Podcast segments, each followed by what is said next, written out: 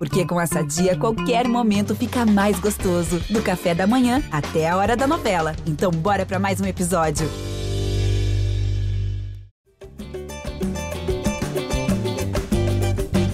Jé Flamengo na área, começando mais um podcast dedicado a todo torcedor rubro-negro, edição 373, começando com toda a repercussão da vitória do Flamengo sobre o Vasco no clássico do último domingo. 1 a 0 gol do Gerson, a segunda vitória de Tite em dois jogos e a torcida tá ficando animada. Por falar em voz da torcida, eu sou o Jorge Natan e tô aqui com o Arthur Lemberg de volta mais uma vez conosco e também Fred Gomes, o nosso setorista. Hoje seremos nós três, junto com a ajuda da galera que tá ao vivo com a gente no chat, a comentar tudo que rolou no Maracanã. Fredão, você sabe que clássico é, é dia de começar com voz da torcida. Eu vou lá com o Arthurzão. Arthur, seja bem-vindo, meu amigo, mais uma vez. Quero saber de você que, que você enxergou nessa partida aí? Que eu tô vendo que teu otimismo já tá lá em cima mais uma vez, né? Fala Natan, fala Fredão, fala a galera aí do backstage aqui do abraço, para que todo mundo que tá ouvindo também. Prazer estar tá de volta aqui no serviço, mas às vezes é força maior. Cara, eu tô amarradão com o jogo. Com o jogo, com o resultado, né? Porque a verdade é, o Flamengo continua com muitos defeitos, mas já mudou algo ali, algo no espírito mudou o Tite conseguiu acender o fogo sagrado no rabo dos nossos jogadores. E ontem a gente mostrou, claro, é o Vasco, é o time brigando pelo rebaixamento ao tempão, é nosso freguês. Está 3.750 dias sem ganhar da gente. Tudo bem, mas a gente venceu. E o, o Tite está cumprindo a meta. A gente tinha que ganhar 12, né? Já ganhamos duas. Inclusive, atualmente, o, o, o aproveitamento do Tite é superior ao do Jorge Jesus. É de 100%, sem tomar gol algo muito importante e a gente tem que viver o dia a dia, um dia de cada vez. Hoje é esse recorde, amanhã pode mudar. Eu acho que a gente ganha do Grêmio, acho que o Botafogo pipoca para Fortaleza e a coisa vai aproximando, meu irmão. Quando bater seis pontos de diferença, sete, o bafo quente do Mengão vai congelar o sangue dos, dos alvinegros. A gente já viu essa história antes. E eu acho que esse título, que antes era uma maluquice que só eu defendia, agora já tem vários, vários apoiadores dessa ideia maluca. O Flamengo está fazendo bonito, eu gostei muito. O Maracanã estava bonito pra caramba, eu vi pela televisão, não foi o jogo.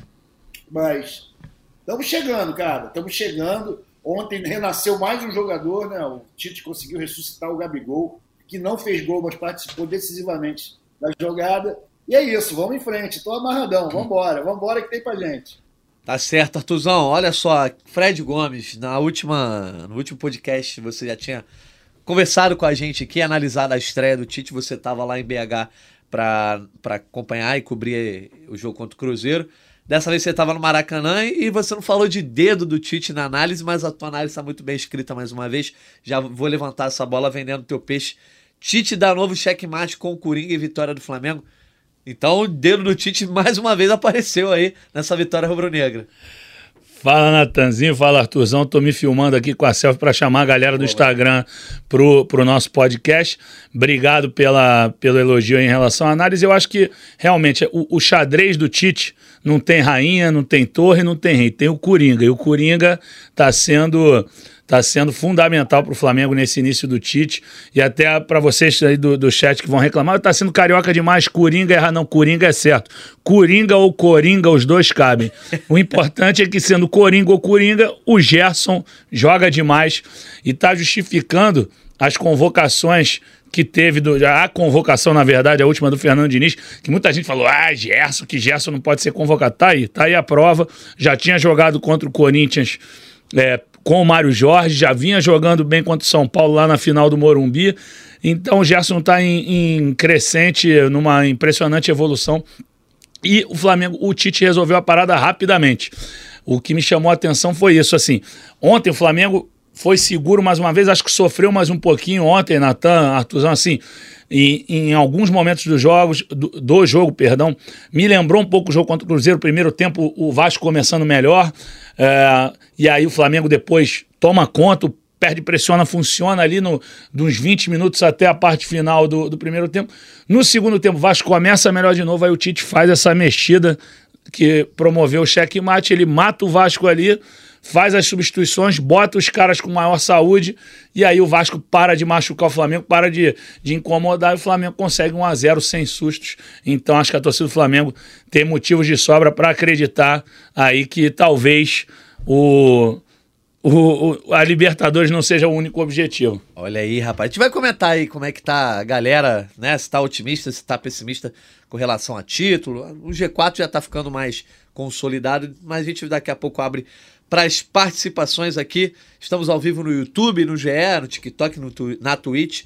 Uh, e a galera que quiser pode participar com a gente no chat do YouTube. Um abraço para o Thiago Mendes, Daniel Lorenzini, Juliano Vieira, Heriberto Aparecido, Evandro Silva, Gabriel Queiroz, Fernando Maturano, a galera aí que está sempre conosco. Murilo Almeida, Alain Amorim. Ó quem está aqui, seu João Carlos, que não é seu João, João Carlos, pai do Frederico aqui, nosso Fred Gomes. Um abraço para ele. E a gente daqui a pouco vai trazendo as participações. Artuzão, Primeira coisa que eu queria comentar contigo é. De fato, o Flamengo vem tendo um desempenho diante do Vasco, principalmente campeonatos brasileiros, que incomoda muito né, os, os torcedores vascaínos e é motivo de exaltação para os torcedores rubro-negros. Desde 2015, o Flamengo não perde um jogo aí de Brasileirão para o Vasco, mas ontem o Vasco surpreendeu, né? Acho que fez um, um jogo parelho, só que eu acho que a boa notícia para o Flamengo, além da vitória, obviamente, é que o Flamengo soube reagir bem a esse Vasco que surpreendeu, né? É, jogo duro, né, cara? Porque a verdade é, o Vasco, quando joga com a gente, joga com muita vontade, joga com muito ímpeto. Da mesma maneira que a gente acha maneiríssimo tá sem perder para eles desde 2015, eles estão com isso atravessado na garganta.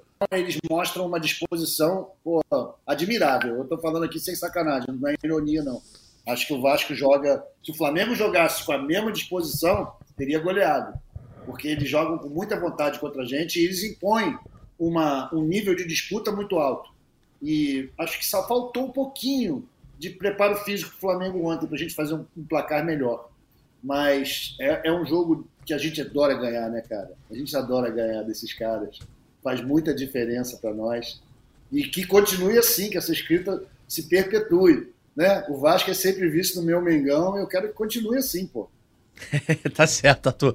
Ô Fred, e nessa reação, acho que o Flamengo primeiro tem a surpresa ali com bons primeiros minutos do Vasco, mas ainda no primeiro tempo o Flamengo reage ali, né? É, e acho que fecha o primeiro tempo até jogando melhor, criando mais chances. E talvez o, o que o trabalho do Tite esteja marcando mais já nesses dois primeiros jogos do que os trabalhos anteriores é que o Tite não tem medo de mexer durante a partida ali. Não só com substituição, mas mexer taticamente, orientando. E é de fato um técnico que joga xadrez. Ele não fica naquela meu, eu preparei o time desse jeito, minha estratégia é essa, e se a gente for ganhar, vai ser dessa maneira. Não, ele vê como o jogo está se apresentando e ele reage, mesmo que precise mexer ali no que ele tinha preparado. E mais uma vez, o Flamengo consegue mudar durante o jogo. Você já falou sobre a mudança do Gerson, mas eu acho que no geral ali, o meio de campo, ele, o Tite consegue trabalhar muito bem diante do que o adversário está apresentando. Né? É exatamente assim, por exemplo, contra o Cruzeiro ele fez a mudança que ele puxa o Gerson da esquerda para a direita. Ontem o caminho foi inverso. O Gerson começou na direita, onde ele tinha ido muito bem contra o Cruzeiro, e foi puxado para a esquerda. Em dois minutos. O, o, eu até botei na análise que você deu essa moral para mim. o, o Luiz Araújo entra em campo aos 28, assim, 27 57.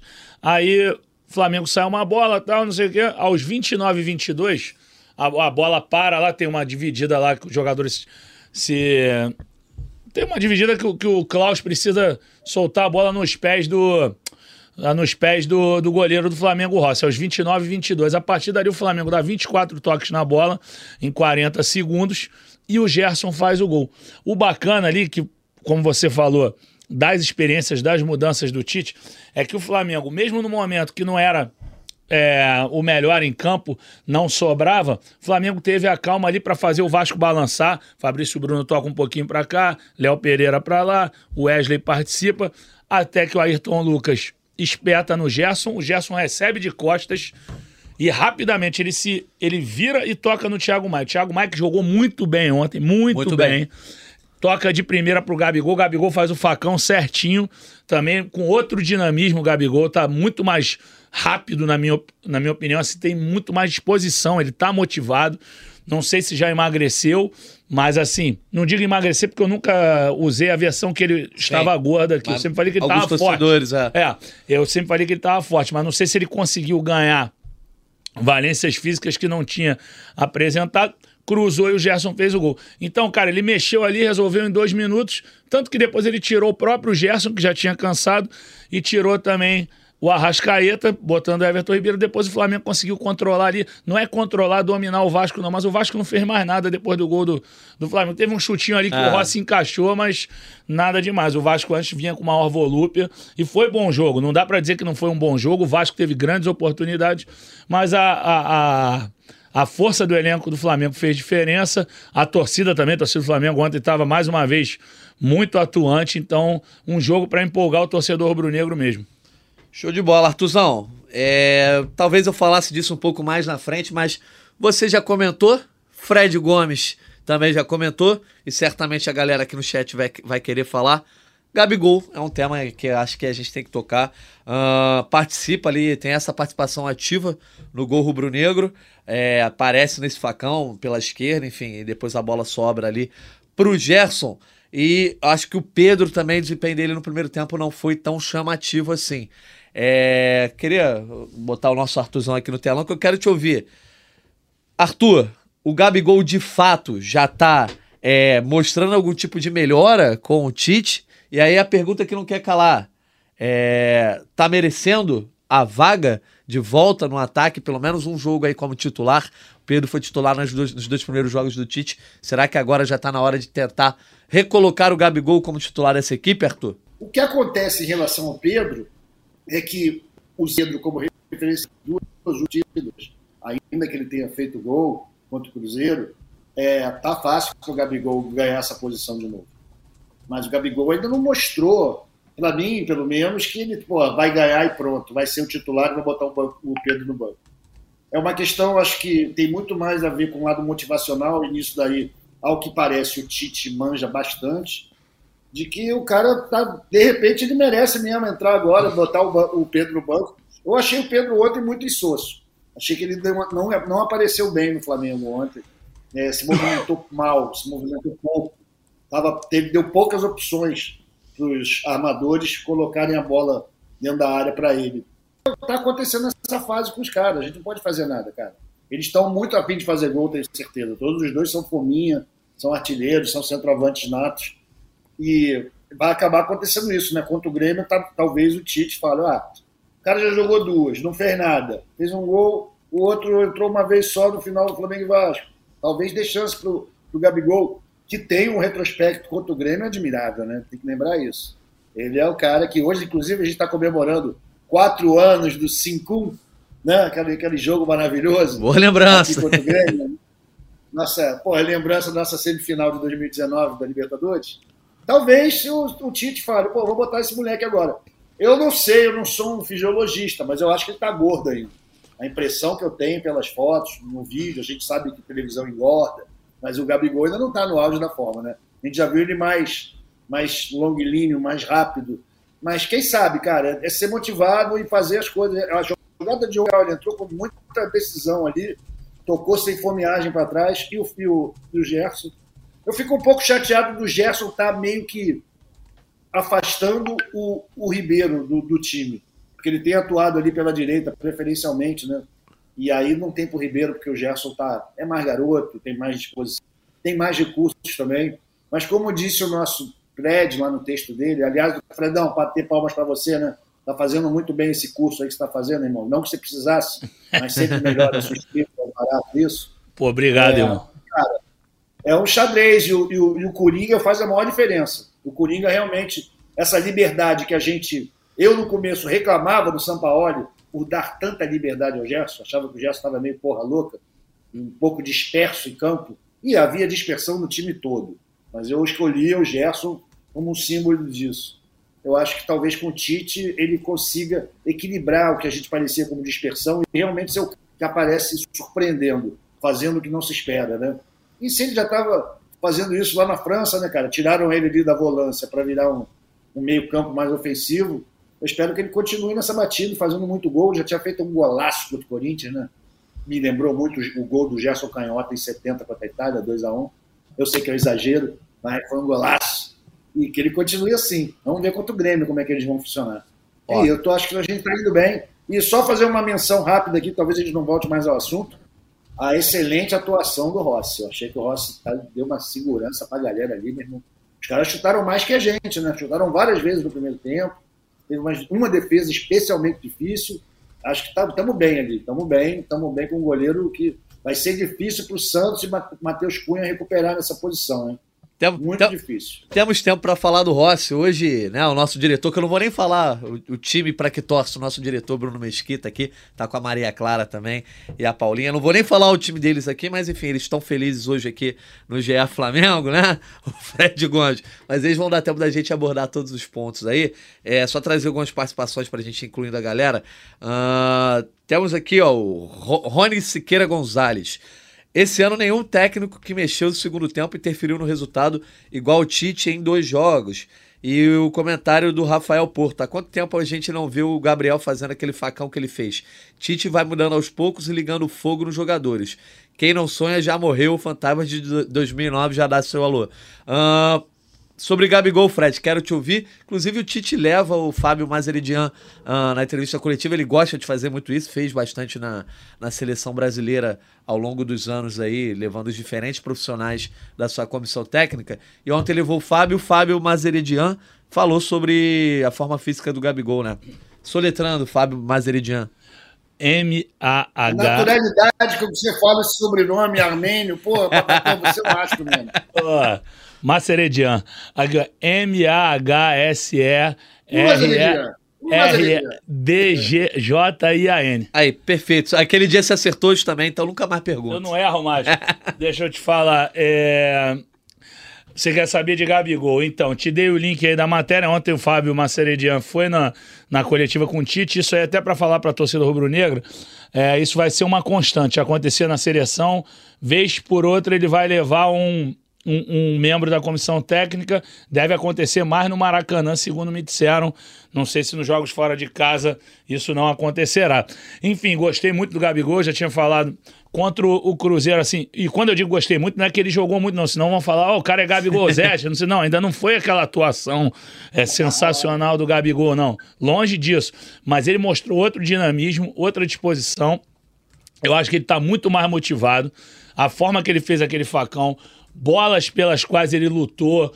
Pô, ele, ele, ele toma uma porrada uma hora depois, ele vai e briga pela bola também e tudo mais. Ele realmente ele estava ligadíssimo, coisa que o Pedro não esteve ontem. O Pedro estava muito devagar, muito lento. Então acho que o Gabigol ganhou pontos. Não acho que já seja o momento dele ser titular, não. Você tem que dar uma sequência ao que você vem fazendo.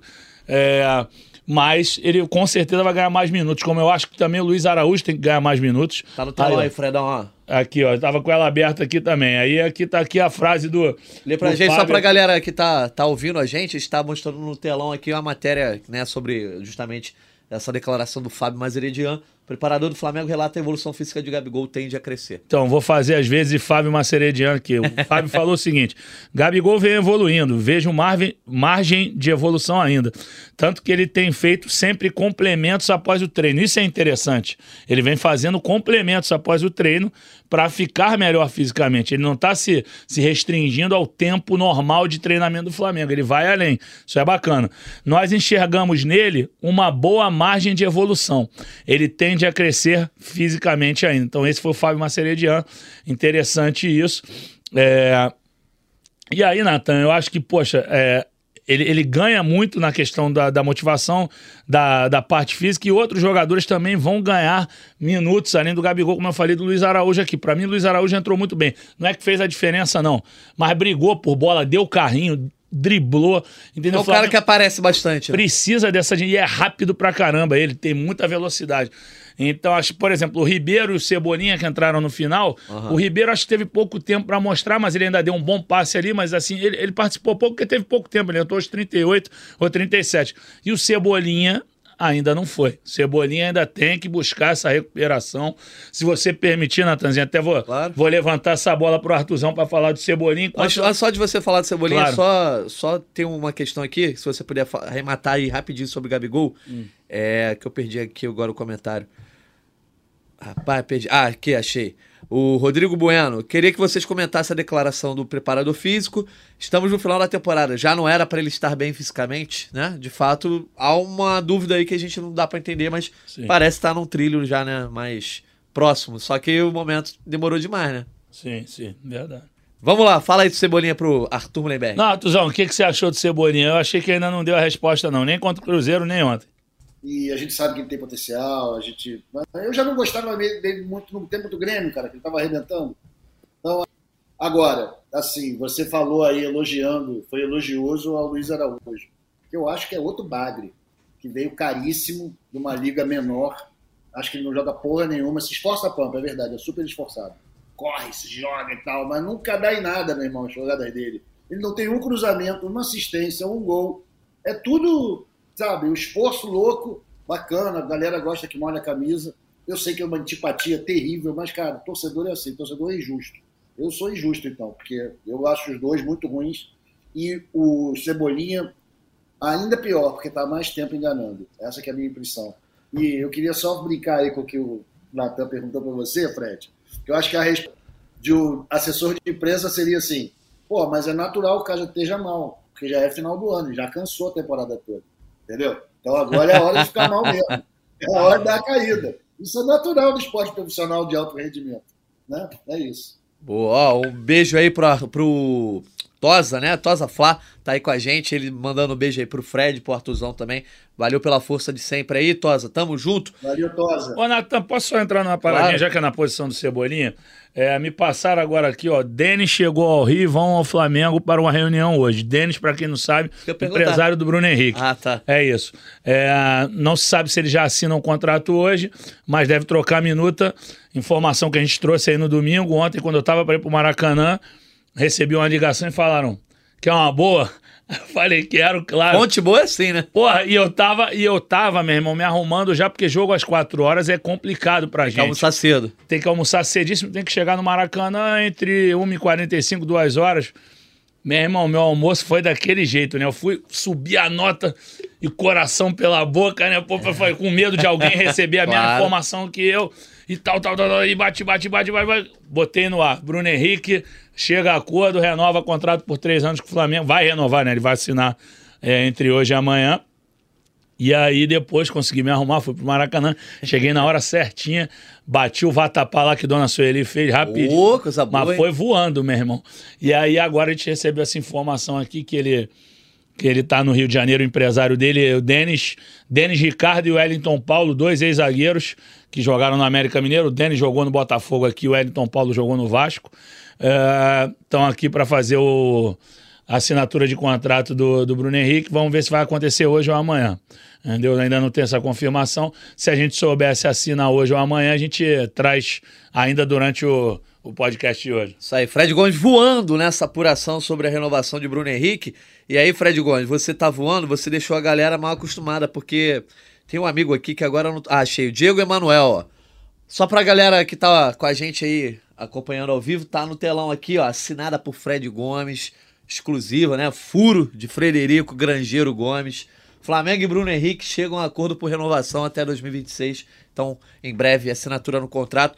E aí você tá deixando a galera mal acostumada com as suas apurações, Fred, porque a galera já quer saber dos outros. O Diego Emanuel perguntou: Bruno Henrique renovou e o restante vai renovar? Ribeiro, Rodrigo Caio, Felipe Luiz. Isso aí é os, os próximos meses que dirão, né?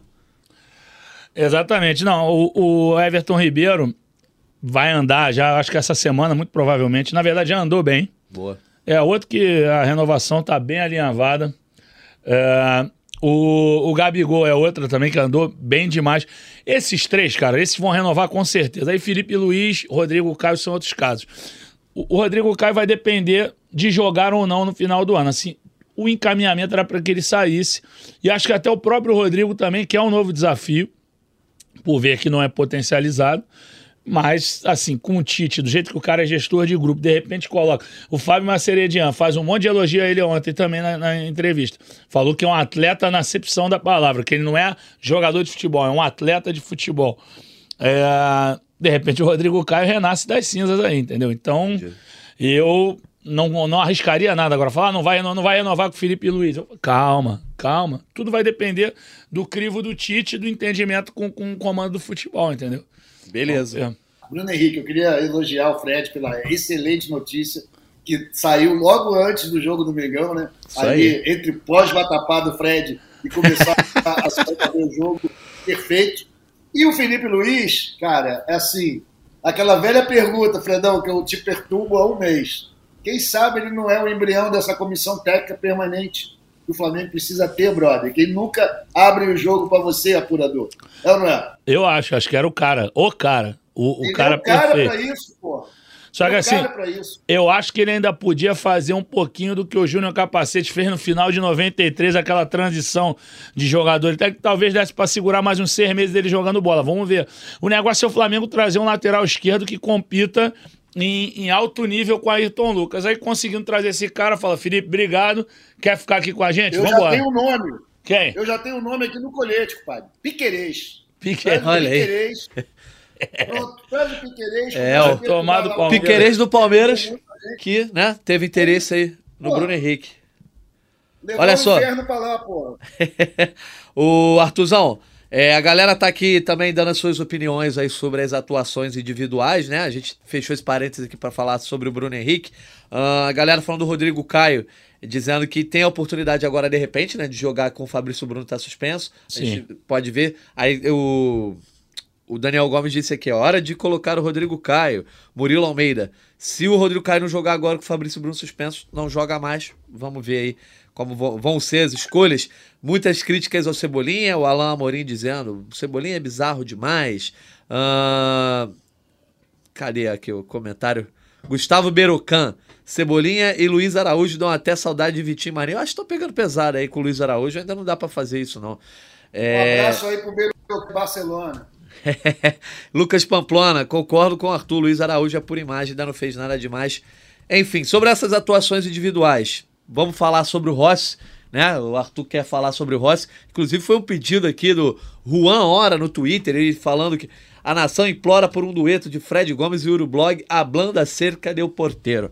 Então, o Rossi talvez tenha sido a grande defesa dele desde que chegou ao Flamengo, né? Uma defesa muito importante ali, pegando aquela finalização no canto. É, mas talvez encontrando um pouco mais de segurança. Você, concorda com o Arthur Fred, que já tá nesse ponto aí de que o Rossi já tá se tornando de fato titular absoluto? Ah, acho que sim, muita segurança, sim. Foi o que a gente falou no último podcast, que o Arthurzão não estava com a gente, mas felizmente hoje está conosco. Contra o Cruzeiro, ele solta duas bolas estranhas, mas justamente no momento que o Cruzeiro está gostando do jogo, ele vai e faz aquela cera de 53 minutos que matou o Cruzeiro. Sim. Então teve experiência ali. Ontem, além de experiência, ele teve qualidade técnica. Como é que é o nome do camarada que pediu pra gente falar? Juan Hora. Juan, hora que ele é Juan, deve ser também. Juan. Deve falar um portunhol, né, Juan?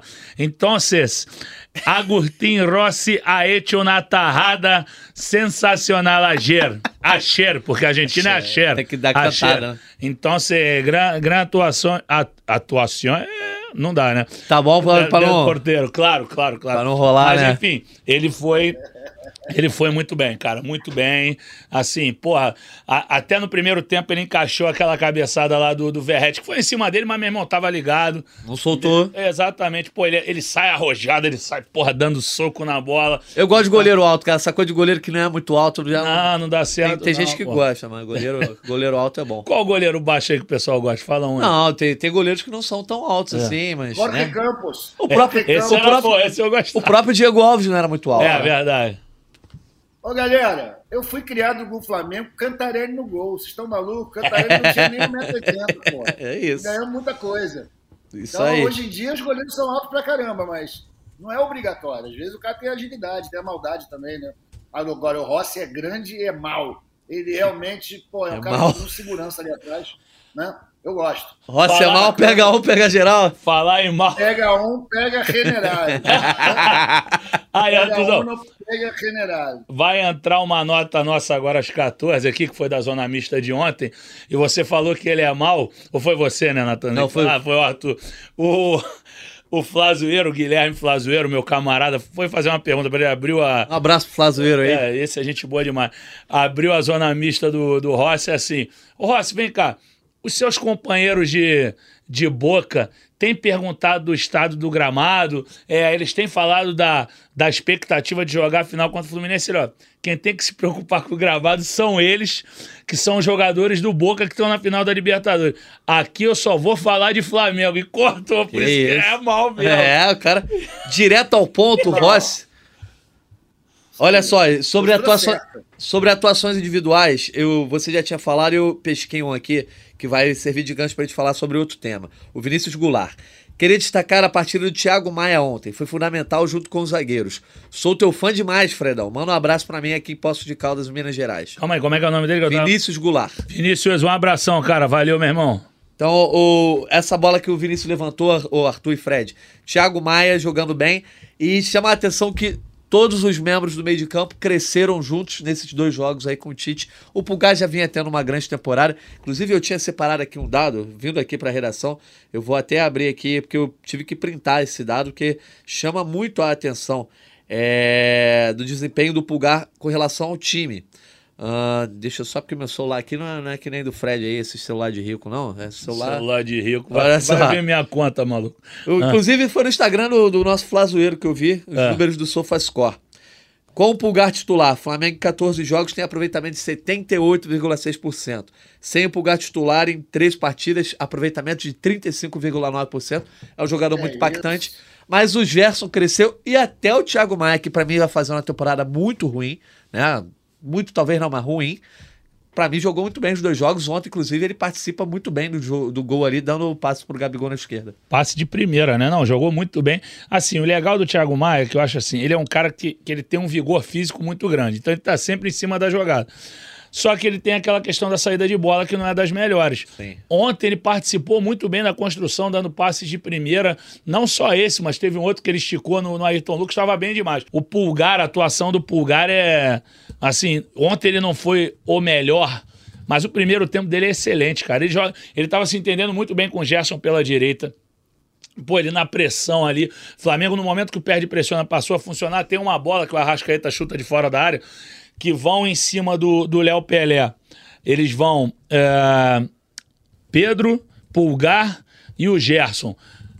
A, a- a bola é recuada, o Vasco erra, o Pulgar sobe, dá uma cabeçada, o Arrascaeta domina, gira, dá no Bruno Henrique, que gira também, devolve, e o Arrascaeta chuta. Então, pô, o Pulgar muito ligado, cara, muito, muito bem tecnicamente mesmo. Flamengo, Flamengo voltando a bater boas faltas, inclusive. Sim. Entendeu? Inclusive, o Vasco deu muitas faltas ali na entrada da área. É, o time do Vasco bate direitinho, né? Bate direitinho. É, e é, mas é sempre assim, né? Mas o, o Arrascaeta, assim, eu achei que ele teve um, um brilho muito, num espaço de tempo muito pequeno, foi no final do primeiro tempo, mas ali começaram a entrar os dribles do Arrascaeta. Ele é muito diferente, né, cara? Ele é muito acima fato. da média. Mas, assim, o que, que eu posso falar mais? Um que a gente não falou aqui, que jogou pra cacete ontem, Fabrício Bruno, jogou muito, muito, muito, muito. E eu acho que o Fabrício está sendo preservado pelo Tite no sentido da saída de bola. Porque o Sampaoli deixava muito a saída de bola com o Fabrício Bruno. E eu acho que o Fabrício Bruno talvez seja um, um, um dos destaques do Flamengo na temporada. Mas muita gente pegava no pé dele, porque de fato ele não é tão bom na saída de bola. E aí pegava esse defeito para reclamar do Fabrício Bruno. Ele tá se preservando, o Léo Pereira tá saindo mais. E essa saída de bola mais ajudada pelos laterais também tá, tá ajudando. Que os laterais, já, com o Sampaoli, já começava a jogada lá espetado. Mas enfim, Artuzão, quero te ouvir também. Quem mais você gostou? Deixa eu só pegar um ganchinho. perdão, que eu- vai lá, vai lá. Eu te cortei também. Não, não, tranquilo. É porque é justamente que você deu uma boa. O Léo Pereira, você falou da, da, da saída de bola. O Léo Pereira já tá com uma saída de bola, bola longa dele muito boa. Sempre foi. Mas agora eu tô vendo que o, o Tite tá estimulando essa bola longa. Não é só o Léo Pereira que faz, o Davi Luiz fez no último jogo, Fabrício Bruno também faz. Então, só pra, pra complementar isso aí. Então eu vou aproveitar para chamar o chat aqui de novo. Ó, cara engraçado. É, tá com a cara de pensativo, ó. Bruno Domingues, Pulgar tem que ser o batedor de falta. Abraço direto do Canadá. Ah, a Valkyrie já diz que precisa de lateral direito no Flamengo. É, o Wesley talvez ainda seja o que ainda precisa despertar mais confiança do torcedor, como o Marco Ribe diz aqui, ó. Ainda não evoluiu como os demais. Ah, Renato Oliveira, Malvadão vai chegar colado. Esse, esse brasileirão vai ter diferença de um ponto. Tem mais gente otimista aqui no chat, é porque tá difícil hoje pescar muita coisa no chat, porque a galera Já a galera tá participando Pô, legal. a né? galera tá chegando firme. Tu deu o resultado da enquete, ó, Natanzinho? Pode dar pra gente, deixa eu só chamar mais os comentários, aí você já dá o resultado, ó. Thiago Mendes, dois jogos sem sofrer aí. gols. Ajuste defensivo. É, Fernando Maturana, boa tarde. Que doideira ter goleiro é, que pega quase gol. Não lembrava o que era isso. De fato, é uma defesa que pode ter mudado o resultado do jogo. E o Murilo Pacheco, que diferença faz um, um técnico que analisa e mexe corretamente. Artuzão, sobre atuações individuais aí, etc., tudo que a gente comentou, queremos te ouvir. Então, vou começar a falar pelo, pela ordem aí que o, que o Fred estabeleceu, o Thiago Maia, que eu sou um cara bastante antipático com ele, mas eu concordo com, com o que o Fred disse. Ele está jogando com muito vigor e com seriedade, né? E errando pouco. E quando vai na frente, tem feito jogadas inteligentes. O Pulgar, o Pulgar faz realmente a diferença, não sabia desses números, são surpreendentes para mim, são muito melhores do que eu imaginava. Mas a gente vê a olho, pô, a olho nu que o cara faz a diferença ali. Tanto que ele, depois que entrou, ele assumiu a titularidade, né? A gente pode até discutir o Thiago Maia, o lugar do Vitor Hugo, mas não o Pulgar. O Pulgar é um cara, ainda por cima bate falta. E ontem, vou destacar, é uma jogada que não tem nenhum valor para o jogo, mas para a moral do torcedor, foi aquele contra-chapéu que ele deu no cara, né? Acho que o é, ele tentou dar o chapéuzinho, ele foi lá, deu contra-chapéu, e é isso que a gente gosta, ele não leva desaforo para casa. Quando é preciso bater, ele bate. E não é um jogador violento, é um jogador vigoroso, sem ser violento. Gosto muito. Aí vocês falaram depois do Fabrício Bruno. Para mim, está na melhor fase dele. Né? Depois que ele desafiou os atacantes do Brasil a ganhar dele na corrida, no pique, ele tem mostrado moral. Pô, quem que ganhou dele no pique até agora, irmão? A gente até perdeu o jogo, mas não foi porque ele perdeu na corrida. Ele ontem começou o jogo um pouco nervoso, na minha opinião, mas depois, porra, conseguiu uma serenidade ali. Quando tem ido ao ataque, tem sido perigoso. Né? Ele é o Beckenbauer do Flamengo. Para mim, está muito bem. Depois, quem mais que a gente falou? Não me lembro agora. Léo Pereira. Léo Pereira não tem mais saco para Léo Pereira, irmão. Que a isso? verdade é essa, tô com antipatia. Melhor não falar, porque eu tô antipático com o cara. E agora, então, parece que ele tá sacudindo lá a filha do Renato. Que isso, papo, rapaz. Vamos, vamos, seguir o, vamos seguir o jogo Deixa aqui. Ele. A galera tá otimista aqui, eu não consegui pescar, já te, teve muito comentário, mas muita gente otimista aí. Então posso pegar um comentário Por aqui? Por favor. Que esse aqui eu faço E dá o resultado da enquete também. Tá, é, a enquete eu vou pegar aqui então. Ó. Você acha que o Flamengo ainda pode brigar pelo título? Sim, 69%, minha maioria absoluta. Olha o otimismo aí. Não, 31%. Estava em 70%, mas ficou em 69% agora. É, olha só, eu quero mandar uma mensagem aqui pro o cara que está assistindo a gente sempre, você até já citou hoje ele. Sim. O Daniel Lorenzini, do Paraná, ele pediu para a gente dar uma atenção, que ele falou, boa tarde, amigo Fred, situação da nossa cidade, União da Vitória, no Paraná muita chuva na região. Nossa família, graças a Deus, não foi afetada, mas alguns familiares sim, muitos amigos, muita tristeza, muita gente perdeu tudo. Reza por todos e se conseguir bolar algo, sabemos da gigantesca audiência do podcast GE Flamengo que vai ao ar daqui a pouco. Famílias precisando de muitas coisas. É, e aí ele falou desculpa pelo incômodo, amigo. Pô, não é incômodo nenhum, cara. A gente está com vocês aí, torcendo por uma pronta recuperação da Cidade União da Vitória. Quem puder ajudar, daqui a pouco a gente vai conversando aí durante a semana para ver se a gente arruma uma, alguma corrente via Twitter, talvez para ajudar vocês. Mas estamos com vocês. Um abração. Já, já responderam rapidíssimo. Valeu, meu amigo. Tamo junto. Então, Daniel, tá dado o recado, irmão. Então, ó, só para repetir, então, Daniel Lorenzini, qual é o nome da cidade? União da Vitória. União, União da, da Vitória, Vitória, então, no Paraná. Paraná gente torce aí para que fique tudo bem com eles, para que eles consigam toda a ajuda necessária aí. Um abraço para os rubro-negros e para os não rubro-negros também, lá do Paraná. Força é... aí para a União da Vitória, para todos os torcedores de todos os times. Isso aí. consigam sair dessa rapidamente. É hora de união. Artuzão, você que é o maior é, endossador da campanha Flamengo-Enia, você que não abriu mão de, de falar que o Flamengo tinha chance de ser campeão brasileiro, é, mesmo nos piores momentos com o Jorge Sampaoli, e eu sempre do outro lado ali na queda de braço. eu continuo ainda achando que o Flamengo não será campeão, ainda acho que vai dar Botafogo. Mas o fato é que agora a diferença diminuiu, tá na tela aí, ó. Campeonato Brasileiro, o Botafogo é o líder com 59, tropeçou diante é, Rapaz, do Atlético Paranaense. Paranaense. Nossa, me deu um branco agora. O jogo de dois dias diferentes. É, te deu um branco agora, mas deu um blackout lá no jogo do Botafogo. 59 pontos. Lá no Geão, do lado lá de casa. Uh. Bragantino segue firme e forte. Que campanha do Bragantino, 52 pontos. E o Flamengo agora em terceiro, a 9 pontos do, do Botafogo líder do Brasileirão. Pô, tu ia falar do campeão brasileiro. Tá, tá... Não, é, que é do campeonato brasileiro que eu ia falar, rapaz. Tô É, o Palmeiras está em quarto com 47 e em quinto tem o próprio Atlético com 45. A situação, então, Arthur, é Flamengo tá a nove pontos do sonho, como o Tite colocou, do, Mas tem um detalhe, desculpa te interromper. que tem que ser 10, né? Sim, porque o Botafogo tem quatro vitórias a mais. É isso. Entendeu? Então- Dificilmente o Flamengo vai igualar essas quatro vitórias. É, o, o negócio é o Botafogo ir tropeçando. O Flamengo É. tem que ganhar tudo, a verdade Ganhar é essa. tudo, O é Flamengo isso, tem que ganhar todas. É por aí.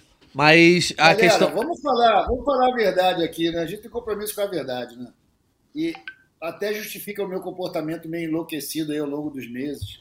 Enquanto o Botafogo for o líder, há esperança, a gente sabe disso. Infelizmente, o Botafogo é conhecido pela sua instabilidade. E isso está acontecendo. E quando, porra, tá 10 pontos agora, 9, quando cair para 6, meu pai, vai ser uma... Deus nos acuda, correria louca. Então, eu boto fé no caos. Eu aposto no caos, eu aposto na confusão. Os caras já não estão pagando a light, já tá dando confusão lá em São em- no, no Engenhão. Eu- cara, vai dar tudo errado para eles. Estão agora querendo pegar o Fortaleza correndo, porque o Fortaleza vai jogar a final lá da Sula. Não vai dar certo, amigos. E talvez, pode ser que o Flamengo não seja o campeão. Mas eu tô achando que o Botafogo não vai conseguir ser também. Infelizmente, tem essa má notícia aí para os alvinegros, meus amigos, a quem eu prezo, respeito a história do Botafogo. Então, Mas não otimistas. Não. Não não. ô, Arthurzão, para os otimistas de plantão, nós temos o simulador do brasileiro lá na, no GE. Quem quiser pode clicar lá, né? É só você ir na tabela do brasileiro e aí você tem a opção simulador, você faz seu simulador. Hoje a gente não vai fazer, não vai fazer porque É. ainda a distância é, é muito longa. Tem que então estar mais palpável essa Não faremos hoje, entendeu? Mas em breve, é, se o Flamengo conseguir chegar mais pertinho do Botafogo, com certeza nós faremos o simulador do Brasileirão. Mas, como diria Kleber Machado, hoje não, hoje não, e não vai ter hoje sim. Hoje- hoje é só hoje não, mas- Hoje é só hoje não. A galera pode ir treinando em casa, Isso né? que eu ia falar. Exatamente. Para os Ah, mais então, ansiosos, aí. Mundo pros mais ansiosos. Condicionado, bem condicionado para esse exercício. Isso de aí. loucura. Quem não faço. eu faço desde a terceira rodada. É, o problema é que, né, geralmente o torcedor não consegue ter tanta razão ali, ser mais racional para bota o Flamengo ganhando todos os jogos e o rival perdendo todos. Ontem eu fiz com um amigo, a gente tomou uma isso, cerveja é ontem, isso, é depois que eu trabalhei, a gente fez Amigo o quê? Flamenguista? Flamenguista, é, Bruno Vater, meu grande amigo, irmãozão da CUFA, é, fomos lá fazer a, a simulação e aí ele colocava uns tropeços do Flamengo. Ele é flamenguista, mas é muito simpático ao Botafogo. Eu falei, meu irmão, tu quer o quê? Tu quer que o Botafogo seja campeão? Botar o Flamengo empatando em casa do Maracanã. Eu falei, pô, tu tá de brincadeira, meu irmão. Tem que ser. Maracanã não tem conversa. O cara vai fazer um simulador, vai botar empate no Maracanã, não faz. Não faz. Porra. O Alain Morim tá pegando seu pé, eu não vou. Olha Eu não vou... Quando o cara é Flamengo e gosta do Botafogo e tem simpatia ao Botafogo, ele tem que ter empatia, ele tem que se colocar no lugar do Botafogo. E aí eu vou te falar na boa, galera. É como você tem um filho pequeno. Você não dá um carro na mão do teu filho pequeno, porque é uma, muita coisa para ele segurar, muita coisa para ele tomar conta. Você vai devagarzinho, você dá uma, bicicleta, um skate. Brasileiro agora, para os caras que fizeram a SAF, estavam na, na, na, na segunda divisão ano passado, pô. Vão devagar, irmão. Não precisa ganhar agora, mas já joga uma Libertadores, já é bonito. Ô, Tem- Arthur. Não tem mérito nenhum nisso. Ó, Porque o Leon- ganhar o brasileiro agora é ruim pro Botafogo. É ruim pro desenvolvimento. Tem que ser gradual. Não pode ser os saltos. Depois vai cair, não consegue manter. Os bot- é que é isso. Os botafoguenses já estão gravando a tela agora pra usar esse vídeo contra É, você no final do ligado. campeonato. Mas eu falo de coração. Eu quero ver o futebol do Rio forte. Eu não quero que o Botafogo ganhe um brasileiro num susto e depois volte para aquela história que vocês já sabem como é que é. Então, é melhor agora de não ganhar o brasileiro, mas fazer um belo brasileiro.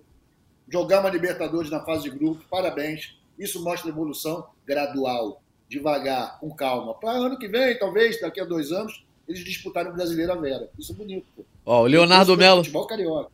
Leonardo Melo dizendo aqui, ó. Já falei no chat, volto a repetir. A maior botafogada da história está prestes a acontecer.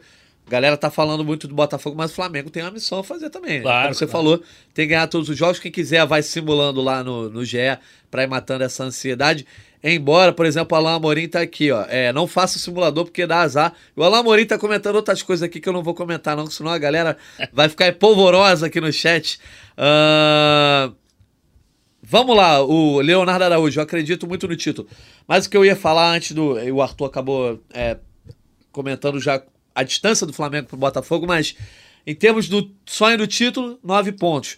Mas o Flamengo, olhando pro mais palpável, pro mais concreto. Eu sou mais um pouquinho mais pé no chão do que o Arthur. Eu acho que é um dado importante porque o Flamengo já tá abrindo cinco pontos pro quinto colocado, né? Que o Tite chega tentando garantir a vaga no G4. Não deixa de ser uma distância importante, né, Fred? Porque são cinco pontos, é mais de uma rodada e o Flamengo, eu acho que tira um pouco essa corda do pescoço do Tite, que já chegou com essa coisa. Não pode tropeçar, não pode empatar, não pode desperdiçar nenhum ponto. Verdade, não. Ele conseguiu essa margem de segurança muito importante. Assim, acho que ninguém imaginava que o Flamengo fosse ficar fora da, da, da, Libertadores, mas eu acho que do G4 talvez pudesse talvez. ficar. E assim, foi o que você falou: 50 pontos em relação a 45 do Atlético Paranaense. Pô, é bem interessante pro Flamengo. E assim, você pensar, o Grêmio é um jogo duro, obviamente que é. Mas depois, o Flamengo tem a partida com o Bragantino adiada, é outro jogo duro, mas é Maracanã. Tem que saber onde vai ser realizada, né? E aí depois o Flamengo vai conseguindo, vai tendo os adversários que vão permitir ao rubro-negro sonhar, que aí tem uma sequência mais tranquila, assim, entre aspas. Santos em casa, o Santos, a gente viu o que aconteceu com o Santos ontem, né? Tomou de sete. Fortaleza fora de Fantástico. casa. Ah, fantástico. O, fantástico. O, o Fortaleza fora de casa. Fortaleza se Deus quiser, eu tô falando porque eu amo o Nordeste, se Deus quiser campeão da Sul-Americana. Tá, eu vou torcer. Vai, eu acho que, todo, cara, toda pessoa de bom coração vai torcer pro Fortaleza. Só os torcedores do Ceará que não vão é. torcer, que tem bom coração também, Sim. mas o resto todo mundo vai torcer pro Fortaleza. E aí, é, pô, depois do Flamengo tem o Flamengo e Fortaleza lá, provavelmente festivo lá no, no Castelão. Fortaleza vai chegar mais relax, Flamengo tem outra oportunidade. E o Flamengo é melhor que o Fortaleza. Aí você vê Flamengo e Palmeiras, jogo duro, mas o Palmeiras tá mal, entendeu? Então é isso que eu tô falando, o Flamengo tem uma oportunidade aí de se fincar mesmo no G4 e chegar mais forte lá em cima. Depois Flamengo e Fluminense, assim vai. E por o torcedor do Flamengo tem que acreditar sim, cara. Tem que acreditar. Ó, então só para repetir. A análise é essa mesmo, Fredão. É isso mesmo. E acho que a questão Fortaleza é o mesmo caso que vai rolar com. Ou eles vêm da porque é título importante, vira curtição pro Flamengo, Sim. ou os caras vêm derrotados na merda e não vão conseguir fazer nada. Pode então, ser. É um eu... ótimo momento para pegar isso, entendeu? E é eu lógico que eu estou torcendo pro Fortaleza. E pro Boca Júnior, óbvio. é, eu acho que, assim, volto a dizer, eu ainda acho que o Botafogo é, segue bem aí nessa caminhada pro título. Primeiro, que são nove pontos em 10 jogos para ser. Acho que o Natan tá fazendo uma mandinga. Não tô. toda hora. O Botafogo. O Botafogo tá... Olha só, o Natan tá fazendo red. Não. Tá fazendo isso para se garantir. Né? É isso. Tá isso ele, ele tá fazendo para o negócio acontecer o oposto. Ele tá Botafogo campeão. É, Botafogo. Não, não, não, vou ficar triste, né? Se o Flamengo for campeão, obviamente. Mas o, a minha análise toda ao longo do, do campeonato foi: eu acho que a, eu acho que a a, vantagem do Botafogo é muito relevante. E eu sempre disse isso. E, e para mim, a, o fator é sempre mais o quê? O Flamengo não estava conseguindo sequência, não ganhava três jogos seguidos. O Botafogo teve seu momento de tropeço, perdeu três jogos ali. Ali, o Flamengo tivesse tido uma sequência, já tinha se aproximado. Ficava Mas ali mais... era o Flamengo do São Paulo. Então, ficava mais palpável. Eu acho que o Flamengo agora vai conseguir sequência. Eu acho que ele consegue sequência. Mas eu já não sei se o Botafogo vai ter uma sequência. É, se o Botafogo tropeço. vai tropeçar também. Entendeu? Porque assim, não é um absurdo. Eu quero trazer lembrança de vocês dois momentos históricos, tá? Em relação à sequência. 2005, o brasileiro Papai Joel chegou e precisava ganhar sete jogos, irmão. Ganhou as sete, sete de nove. É. A gente escapou do rebaixamento, foi um negócio incrível, Papai Joel. Ganhou e seis e três empates. vocês, 2009, ano do Hexa, na 28ª rodada, nós estávamos 12 pontos atrás do líder. Faço, tirem as suas conclusões. Tá? É. Eu acredito, eu acredito ainda. O Flamengo já fez uma vez, pode fazer de novo, por que não? Não, eu ia complementar só, eu, eu acho que, óbvio que a esperança ainda existe, e matematicamente nem se fala. Uh, eu acho que a sequência que vai definir é como que vai chegar essa diferença na hora que o Botafogo for pegar Palmeiras, Vasco e Grêmio? Se a diferença ali tiver menor que 9 pontos, por exemplo, 7 pontos, aí eu acho que é muito palpável. Porque o Botafogo já vai com uma carga maior, né, em termos de pressão, para pegar três grandes jogos e sim, jogos indefinidos, né? Palmeiras, tudo bem, eu acho que o Botafogo no G1 ainda é favorito, assim como o diante do Grêmio, e o clássico onde talvez o Botafogo seja favorito. Mas nenhum dos três são três pontos garantidos. E já o Flamengo, ele vai ter uma sequência ali também, que é quase simultânea, que é Red Bull, né? Red Bull, desculpa, falei a marca, mas Bragantino, Uh, e aí depois você tem o Palmeiras mais na frente e até o Santos ali desesperado. O Flamengo tem favoritismo. Eu acho que esse vai ser o momento ali, começo de novembro, primeira, primeira segunda semana de novembro, onde eu acho que a gente vai poder cravar se o Flamengo vai chegar com essa esperança da sequência de 2009 se concretizar, de ter de fato chances aí de título. Agora, hoje, com nove pontos a serem tirados em dez rodadas, eu ainda sou muito pé no chão, mas é o meu jeito Você falou de novembro, até mandar um abraço para meu amigo Marquinho, que eu conheci no Maracanã um dia que eu estava trabalhando lá, que ele parece muito o Juan, o Juan, gerente de futebol e ex-zagueiro do Flamengo. Aí ele falou: ó, seremos líderes, seremos líderes no dia 11 do 11. Me cobra depois. Opa. Vou até ver com essa rodada aqui, quando é que é o 11 do 11. Ele vai falar que o Flamengo assume. Falou que assume a liderança no Fla-Flu, 11 do 11. Aí, então, um abraço pro Marquinho, Pô, pro primo dele, o Cristiano Baia. Hã? O Flamengo joga no aniversário esse ano? No aniversário, deixa eu ver, Artuzão, deixa eu ver. Não joga, não joga. A próxima rodada é dia 22. Tem data FIFA em novembro, tem data pois FIFA. É. A chatíssima data aí, FIFA. Mas, Acaba a seleção. Mas, mas conspirando a favor do Flamengo, galera. A verdade é essa, que só não vê quem não quer, pô. Ô, Arthur, a galera. A galera tá evocando os mesmos mitos aí, ó. Fábio Boca, Artuzão, 2009 é logo ali. Uh... Alain Amorim, em 2009, nessa rodada, o Flamengo tava 12 pontos atrás. É... Aí o Rony falando, Natan, mês que vem você muda o discurso. Vamos ver. É, o Rafael Foca, esse brasileirão tá igual, vale a pena ver de novo. Vamos chegar. O Alain Morim tá até zoando aqui, eu e o Fredão, dizendo que a gente que tava simulando. Ah, não foi. Eu, eu, assim, eu tomo cerveja. Eu não tava com o Fred ontem. É, eu tomo cerveja com o Natan constantemente, quer dizer, constante, menos do que a gente gostaria. Exatamente. Mas assim, eu, eu falei que meu amigo é simpático ao Botafogo. Eu nem sei se o Natan. Porque, porque como o Natan tá falando toda hora, o Botafogo, vocês estão achando que ele é simpático. Mas não, ele é simpático só ao Flamengo. A verdade é. Esse meu amigo. Ah, tu agora gosta de outros times agora? Não, igual eu sou. Então, eu não gosto nem desgosto, sou profissional. E é, é, é, que você apresenta, por isso que eu quis dizer, entendi, entendeu? Entendi, Mas, é o, óbvio, né? A gente, a gente torce pro Flamengo ser campeão pro podcast pro, pro ficar mais maneiro. Bom, claro. Mas o, o que eu quis dizer do, do meu camarada lá, o camarada do bairro de Botafogo, que ele, ele tem uma paixão pelo Botafogo, a família dele, o cara é Flamengo. É Flamengo. É Flamengo, mas fica aí com o Botafogo, com o Botafogo, com o Botafogo. Porra, velho, você decide aí, tu quer o quê? Oh, tá maluco? Olha só, vamos daqui a pouco então caminhar para encerrar. A galera tá se divertindo hoje nesse GE Flamengo. Próximo compromisso então do Flamengo no Campeonato Brasileiro.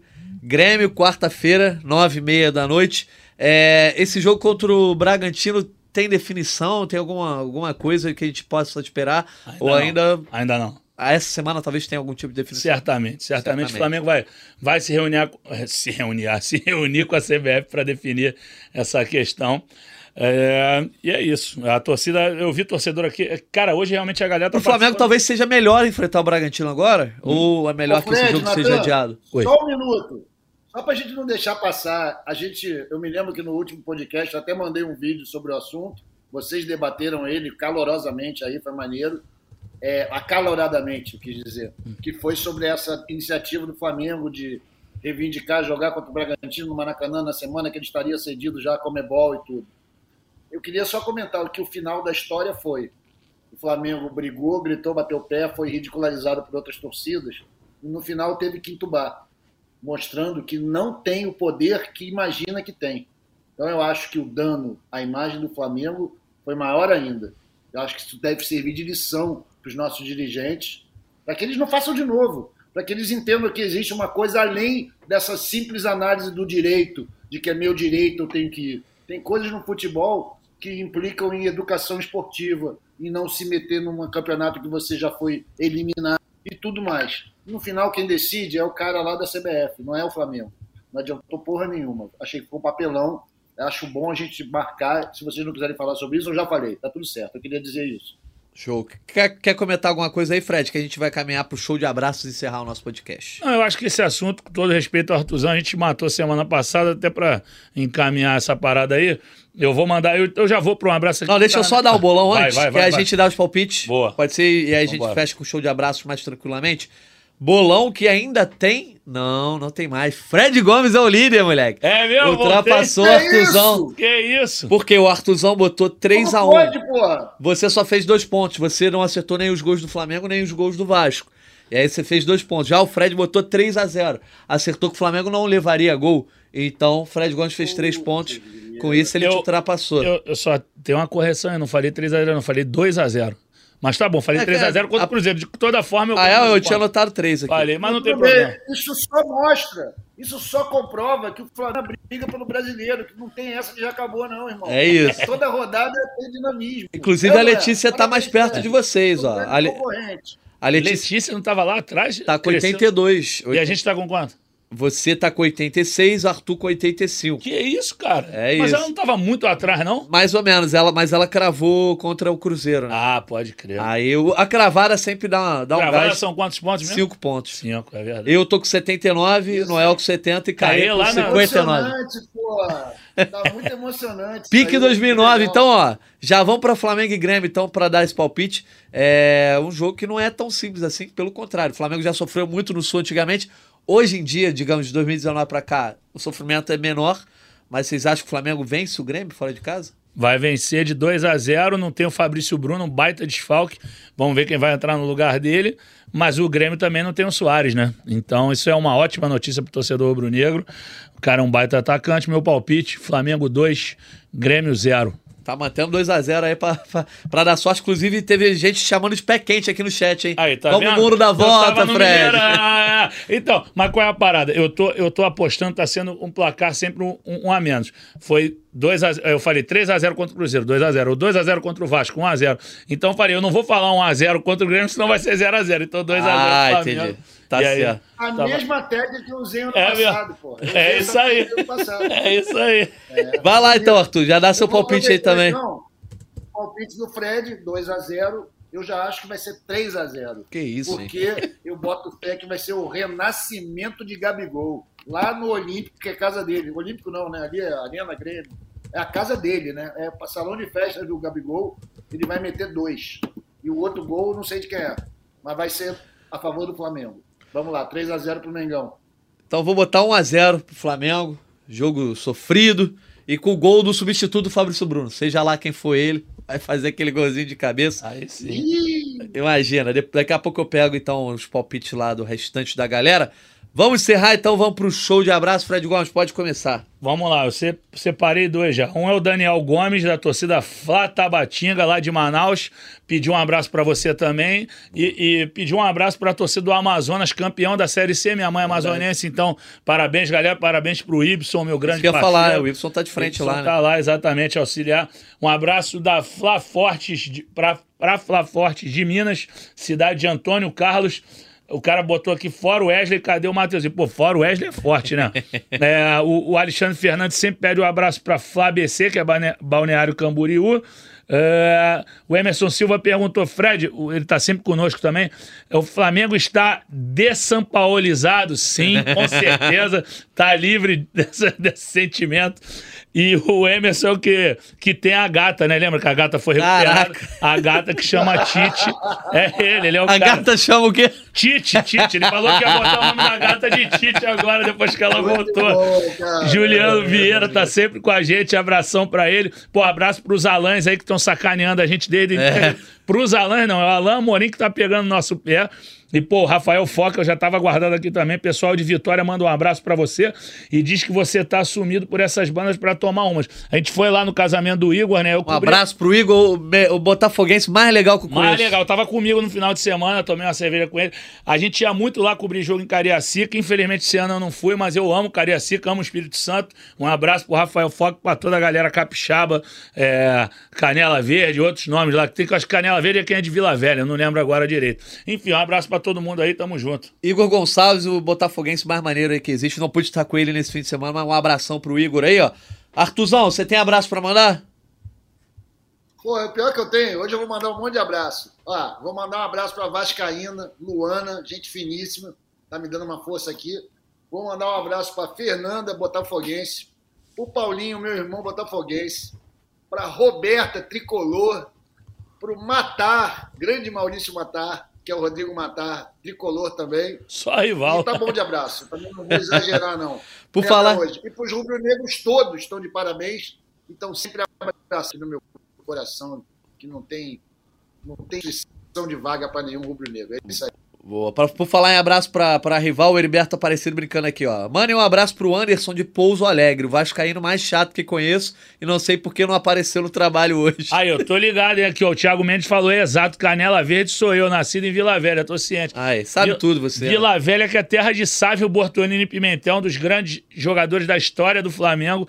Ele, na verdade, acho que nasceu em São Torquato, no Espírito Que Santo, isso. mas foi criado em Vila Anjo Velha. O Fre- Fred é o Charles Henrique Pédia do Flamengo. Não, sábio, sábio é sábio, né, meu irmão? Jogar é demais. Ó, pra gente fechar aqui, então, já estamos passando o tempo. ó. Bruno Domingues, um abraço pra Ontário, no Canadá. Felipe Scovini, mandando um abraço pro Fred, que fez 15 perguntas numa só É coletiva. verdade, foram só três. Um abraço então pro Felipe Scovini, pro Felipe Marques também, que tá conseguindo acompanhar ao vivo pela primeira vez. Ele que te chamou de pé quente. Valeu, Felipe. Valeu pro outro Felipe também, que é meu amigo também. Conheço, amigo dos meus amigos. Ó, vamos lá. Rony Siqueira, Rafael Porto, Anderson Suzin, dizendo aqui, ó, aproveitando. Ele tá lembrando a Letícia com aquela chatice da Letícia com o aniversário dela. Ah, sim. Aproveitando que a Letícia não está, vou lembrar Mas é só falta- dia 28, nem precisa falar. Vai ter outro jogo ainda. Não, mas então, mas é porque Ah. ele falou, faltam cinco dias, se puderem fazer uma menção honrosa a ela, gostaria que me incluíssem, porque também nasci 28 de, Ah, de show. Um outubro. abraço para ele. Dia do Flamenguista, dia de São Judas Tadeu. Isso aí, abraço pro Anderson, pro Rodrigo Bueno, lá em Orlando, na Flórida. Abraço pro Marcos e pra Ana, pro Diego Emanuel, pra Valquíria, que ela também sempre tá aqui no perfil do trabalho, dessa vez ela tá no perfil dela. ela tá- Claro, Distrito Alô, Valquíria, aquele abraço pra você. E pro Andrei de Picuí, na Paraíba, e pro Marco Ribe, Marco Ribe, lá do Maranhão. Só um aqui. Essa eu queria falar pro Rafael Foca. Ele falou: o Sávio tá comprando a Desportiva, que é um dos times mais tradicionais do Espírito Time Santo. do Igor também. O Igor, o Igor fez a piada, falou que vai ser a Sáfio Desportiva. Eu gostei da piada do Igão. Sáfio é bom demais. Sáfio, porque vai comprar a Desportiva. Tomara que a Desportiva volte a ganhar, porque o Igor merece e os torcedores da Ativa merecem também. Isso aí, Artuzão, destaque final pra gente encerrar rapidinho. Cara, meu destaque final é para o rubro-negro que não perdeu a fé, que não jogou a toalha, que segurou firme no balaú do bonde e tá aí, ó. Estamos chegando, irmão. Essa é a hora. Valeu a pena a gente ouvir a zoada toda. Fomos zoados o ano inteiro, mas estamos fazendo uma final de brasileiro digna. Já ganhamos duas, só faltam dez. Um sapatinho a gente consegue. A gente tem experiência nisso. 2009 foi outro dia. Vamos que vamos. Um abraço para você, Natan. Um abraço para Fred, para a galera do backstage. Quem estava ouvindo, muito obrigado. E um abraço que eu esqueci especial. Botafoguense também, mas gente finíssima, que é a Camila. Não é a Camila, minha filha, é a Camila, doutora Camila, gente finíssima. Um abraço para ela. Valeu. Valeu, Artuzão, um abraço pra você. Fred Gomes, teu destaque final. Meu destaque final é para esse novo Flamengo. Flamengo que dá esperança, um Flamengo que ganha com segurança, um Flamengo que se defende muito bem, mas que tem criatividade para mudar partidas, às vezes com as mesmas peças, como foi o Coringa. O Coringa mexe no jogo com um técnico que lê partida, que olha para o campo e não fica dando rolé na área técnica. Aquele abraço para a galera e o Arthur tá correto. Flamengo tem 10 jogos aí, tem que tentar ganhar de 9 a 10 para tentar esse ainda improvável título brasileiro. Mas a torcida agora tem o direito de sonhar. Beleza. É, eu, eu, eu só não aumento a expectativa, não crio expectativa, porque eu não gosto de criar expectativa e ter decepção. Por isso que eu não estimulo. Mas, de fato, agora eu acho que há pelo menos um horizonte. Vamos vendo. Um abraço pro Gustavo Carvalho também, meu amigo lá do Meia, pai da Sofia. Um abraço para quem tá no backstage aqui com a gente, que a gente não vai revelar o time, mas a galera tava de olho hoje no GE Flamengo. Não deve ter gostado, de repente, de alguns comentários. Quem, né? quem, quem? Bruno Mesquita, Ah. Maria Clara, Paula Ferro, um abraço para eles. Ah, é, não, não conta não. Não pode contar. E um abraço para todo mundo que nos acompanhou ao vivo aí no GE, no YouTube, TikTok, Twitch. Quem tá nos escutando também aí em todos os agregadores. A gente está de volta na quinta-feira para falar sobre Flamengo e Grêmio e como ficou essa tabela do Brasileirão. Valeu, galera. Um abraço e até a próxima. Petkovic para falta, cobrança! Gol!